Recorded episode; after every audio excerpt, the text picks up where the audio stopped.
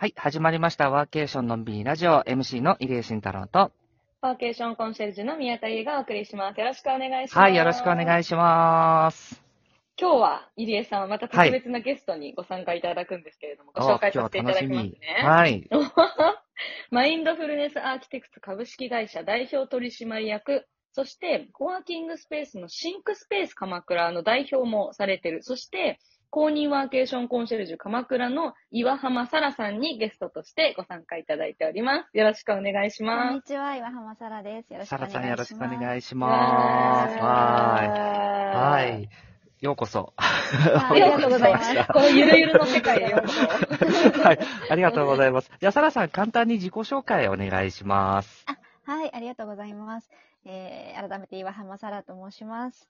えー、私はですね、えっと、このワーケーション協会のコンシェルジュになったのは、えっと、2021年からコンシェルジュとして活動させていただいております。で、ワーケーション自体は、実はもっと前の2018年から、あの、コロナ前から活動を始めています。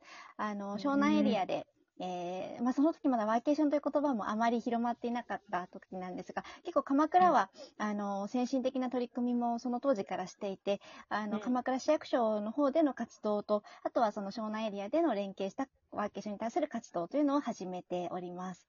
であの、まあ、かそのワーケーションの活動を始めた経緯としては、もともとそのコワーキングスペースを運営していて、で、そのコワーキングスペースで私が目指してた世界観というのがすごくワーケーションとあの一致してるなというところもあったので、えーその推進活動を長らくやってるという形です。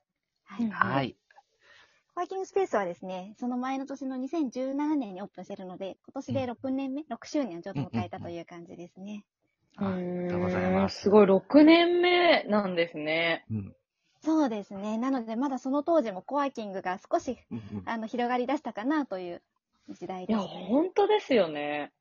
えー、先進的な、あ、はい、えーこれ毎回聞いてるんですけど、あの、あの、サラさんと入江さんの、こう、出会いみたいなところを毎回ゲストの方に聞いてるんですけど、はいえっとね、多分なんですけど、僕が、あの、鎌倉とどなたかと知り合いたいなって最初立ち上げた当初からずっと思っていて、うん、で、それで、えーっと、ある共通の方からご紹介をいただいたっていう経緯が確かあったはず。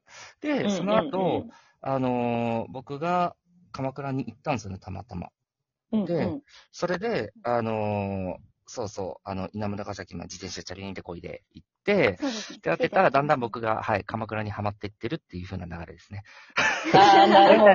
ちょ。っとペース的には、あの、ちょっと、あの、関東在住じゃないので、頻度は、あの、ペース的にハイペースじゃないんですけど、むちゃくちゃ好きな街として、僕の中でもインプットされていて、もうん。う、年に1、2回ぐらいはこう、訪れてるみたいなペースで、勘で今は、はい、行ってるって感じですね。関、関西在住者としては結構ハイペースだと思います。そうですよね。なんか気持ちはもうこっちの、あの、鎌倉湘南にいると勝手に思っております。はい。そうなんですよ。そんな感じの出会いでしたね。うん。だ。で、鎌倉行くときは、あの、うんそれこそいろいろなコワーキング一緒に行ったりもしますし、それこそ、あのー、サラさんの稲村ヶ崎の方にも訪れたりしますし、大体レンタサイクルして 回ってるっていうのが大体の常です。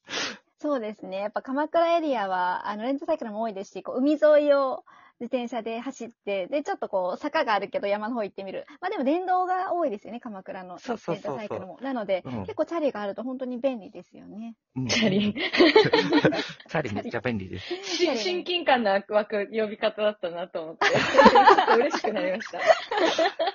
チャリンコ。チャリンコ。チャリンコ。いや、でも私もそんなに鎌倉何回も行ったわ、行ってるわけじゃないんですけど、年一ぐらいでなんとなく行ってる雰囲気で、うんうん。で、あの、富山で仲良くしてる人も、結構、あの、あっちの方出身とか、あっちからこっちにこう仕事で来てるみたいな人もいたりするので、うんなんか意外と勝手に、なんか近いそ、なんか地域のイメージを勝手に思ってたんですけど、うんうん。なんかでもそのワーケーションっていう脈略というかそういう観点でこの鎌倉をちゃんとじっくり知ったことがないので、なんかすごいもう今回のラジオすごい楽しみにしてました。ありがとうございます。多分、あの、イメージと観光では味わえない、かなりディープなうん。鎌倉が、そこディープ鎌倉ですねい。やあの、一個あるのはあれですよね。鎌倉って、まず宿泊するかしないかで見える世界って変わりますよね。変わりますね、だいぶ。うんこへれは変わる。うん。だから、鎌倉はね、僕絶対泊まった方がいいと思ってて、鎌倉に。私、鎌倉泊まったことないかもしれないです。じゃあもう決定ですね。決定ですね。行かなきゃ、泊まらなきゃ。えちょっと、あなんか、サラさんの、まあ、会社をね、今されながら、コワーキングの経営もされてるみたいなところで、なんかその辺もちょっと伺えたらなと思うんですけど、まずそのマインドフルネスアーキテクツ株式会社の会社の、まあ、取り組みとかそこについてもちょっと伺えたらなと思うんですけど、あはい、ありがとうございます。大きく2つあって、1つはそのコワーキングの運営とワーケーションの推進で、まあ、鎌倉ワーケーションウィークというのも今年2回行っているので、まあ、その運営も今はこの会社で行っている状況です。それが大きな1個の柱で、もう1つの柱があの空間設計をやっていて、私もともと不動産業だったりとか、あの建築、うんまあ、中でもリノベーションをずっとやってきて、あの建築士の資格とかも取っているので、今はあの空間設計でメディテーションスタジオとか、あの葬儀場の空間とか、少しその心に寄り添った、あこう感感性にこうアプローチするような空間設計を行ってます。うーん、なるほど。確かに、その、そう、今ね、ちょっと衝撃だったのが葬儀場だったんで、そこだけピックアップしますけど、なんか、そこに来る人たちの心情とか、感情とか、まあ、どういう、そこでどういう気持ちになりたいかとかっていうのって結構繊細な部分だと思うので、それこそ、なんか寄り添って考えてあげないと、ね、とんちんかんな、なんかこう空間になっちゃったら、それはそれでちょっとなんか、こう、悲しみに没頭できないというか、なんかそういうイメージがあったりするのいで、や、まさにそうなんですよね。うん、いや、すごい素晴らしい。なんかそういうところも含めて、あの、サラさんのこう感覚というか、今までこういろいろ知識を得られた中で空間設計されてるっていう感じなんですね。そうですね。そこも実はその葬儀場と、例えばコワーキングも、あの、要素としては共通してるなと思っていて、そこにいることで、どれだけこう自分を受け入れられるか、自分の感情に気づいて、自分の感情を受け止められるかっていうところと、あとはその他者とつながるときに、あの、多分こう緊張した状態だとみんなこう心を閉じていると思うんですけど、緊張が緩んでオープンになってくると、割とこう本音でつながりやすくなると思うんですね。で、まあ葬儀場もただ単にこう、個人を弔うだけではなくて、そこから人がつながって何か新しい未来を築いていくっていうのをすごく大事な要素として考えていて、まあ、そういう意味でうん。はコワーキングもそこにみんながこうオープンに、あの、ゆる、緩みながらこう集まることで次の何か一歩が自然と生まれてくるっていう、それを私は空間でファシリテートしていきたいなっていう思いがあって、なのでこう、社名もうん。うんうんマインドフルネス、その今こことか自分の気持ちに気づくっていうものと建築っていうのを組み合わせた社名で取り組んでます。なるほど。え、入江さんどう思います？いや、もうまさに、あの、サラさんの目指す世界観がですね、と、あと僕が行った時に感じる世界観っていうのが、今すべてのそこに詰まってたなっていう感じが、本当にありました。あ、嬉しい。うん。そうなんだ。ありがとうございます。あと、まあ、この後多分またね、いろいろ、次回、次さ次次回、次次回うんで、いろいろこう伺うこともあると思うんですけど、これあの、シンクスペースのことも今聞いちゃって大丈夫なんですか？うん、大丈夫ですよ。あ、本当ですか？シンクスペース入江さん行かれたことあるんですよね。ありますよ。はい。ドロップインもしたことありますし、そうそう。そういえば、あれですね、かあの、なん、いつの鎌倉ワーケーションウィークか忘れたんですけど、1日目に行ったんですよね、確か。そうだ、うんうん思い出した。そう、それで、あの、ドロッピンの、あの、NTT コムのドロッピンで ドロッピンをした気がします。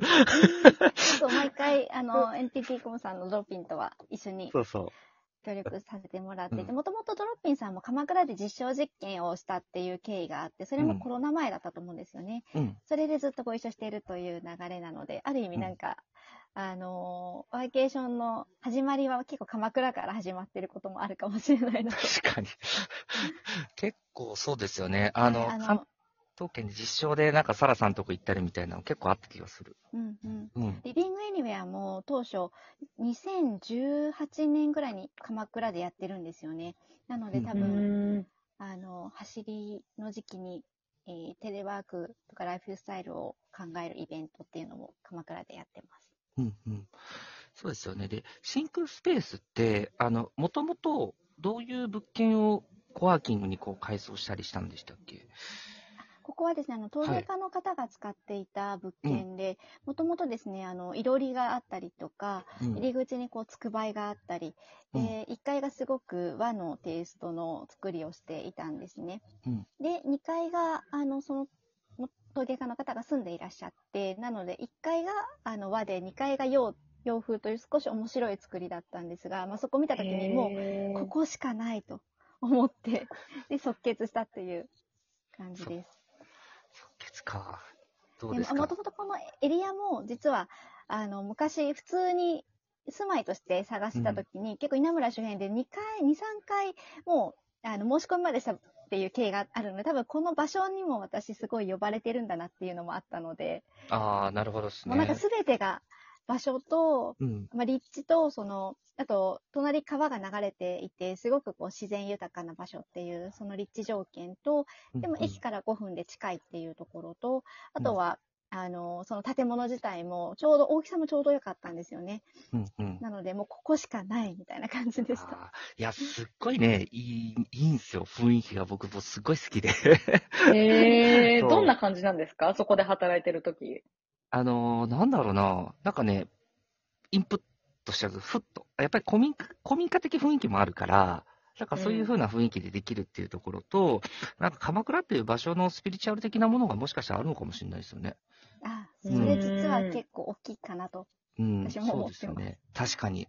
はい。というわけでですね、そろそろ今回の放送は時間になりましたので、また次回ですね、ちょっとこのあたりの鎌倉っていうところにスポットライトを当ててですね、いろいろと3人でまたトークしていきたいというふうに思っております。では、また次回のラジオでお会いしましょう。バイバイ。